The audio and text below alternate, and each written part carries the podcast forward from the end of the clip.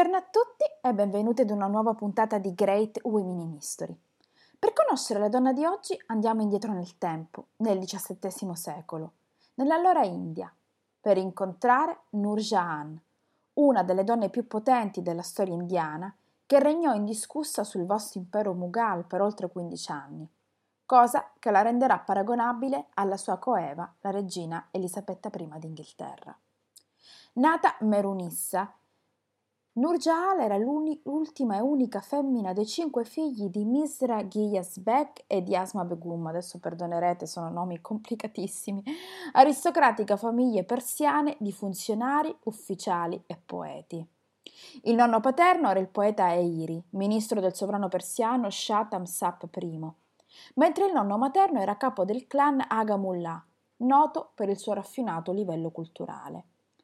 Meronissa nacque nel 1577, pochi mesi dopo che la famiglia si era trasferita definitivamente da Teheran a Kandahar, oggi Afghanistan, che allora invece era provincia dell'Industan, territorio governato dal Mughal.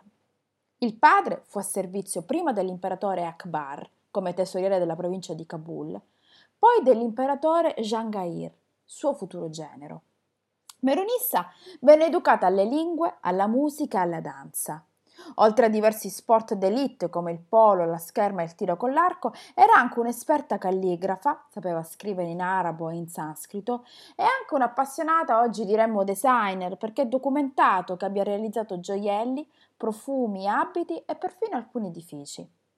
A 17 anni, nel 1594, secondo lo storico Heinrich Blockmann, Merunissa venne data in sposa a Ser Afghan Khan, un Jagirdar dell'impero Mughal, cioè diciamo un signore locale dell'impero Mughal.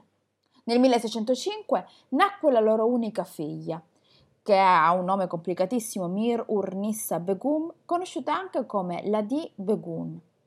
Nel 1607, quindi dopo appena due anni di matrimonio, Merunissa rimase vedova ed entrò a far parte dell'arem reale della regina madre Rugaya Sultan Begum, che poi diventerà la sua futura suocera. Nurjan, che diventa la luce dell'impero, questo è il nome che le verrà dato quando salirà al potere, sarà la ventesima e favorita tra le mogli di Jahangir, sovrano dell'impero Mughul dal 1605 al 1627. Nel 1611 sarà incoronata imperatrice consorte. Da subito Nur, appunto questo diventerà il suo nome ufficiale, otterrà dei diritti impensabili per le donne dell'epoca. Aveva il controllo sulla Zenana, che erano i diversi quartieri femminili del Palazzo Reale.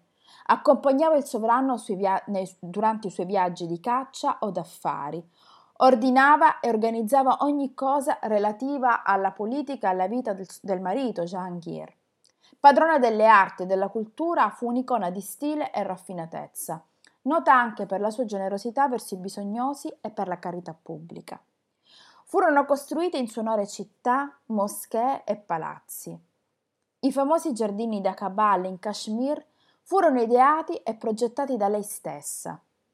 Dopo la sua nomina appunto al ruolo di Nur Jahan, la luce nel mondo, nel 1616 la correggenza divenne, regale, ehm, divenne legale. Pardon. Secondo il cronista di corte Muhammad Adi, all'imperatrice venne dato un sigillo reale con cui firmare, potere decisionale sul Diwan al-Malaki, l'assemblea reale, e sull'esercito. E nel 1617 fu perfino coniata una moneta d'argento che portava il suo nome. Tutto ciò accentuò sempre di più il potere politico e decisionale sull'impero, cosa che non era ovviamente gradita da molti funzionari dell'epoca e neanche ovviamente dai mullah religiosi. Bella, colta e carismatica, Nur fu una delle donne più influenti della sua epoca e usò la sua posizione per aiutare la causa delle donne indiane, per esempio dando doti e proprietà terriere alle ragazze rimaste orfane divenuta appunto inter- imperatrice eh, all'età di 34 anni, eh, in qualche modo eh, Nur incominciò a prendere sempre più potere anche in ragione del fatto che il marito ehm, era un po' incline ad alcuni vizi, era oppiomane e beveva e in qualche modo demandò l'organizzazione dell'impero proprio a Nur.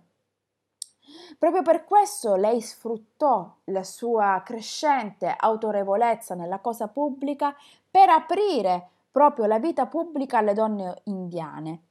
che videro tra, per esempio ripensato il loro abbigliamento per permettere loro di muoversi con maggiore libertà quando faceva caldo. Insomma, sembrano piccole cose, per esempio il fatto che Nur incoraggiò le donne di corte alla scrittura, però in realtà erano davvero rivoluzionarie per l'epoca e segnarono un cambio di passo per la vita delle donne cortigiane, quantomeno appunto eh, dell'impero indiano. Ovviamente il potere di Nur era legato a doppio filo a quello del marito, che morirà nel 1627. Nur allora eh, rimase appunto senza eh, un protettore e verrà immediatamente esiliata insieme alla figlia.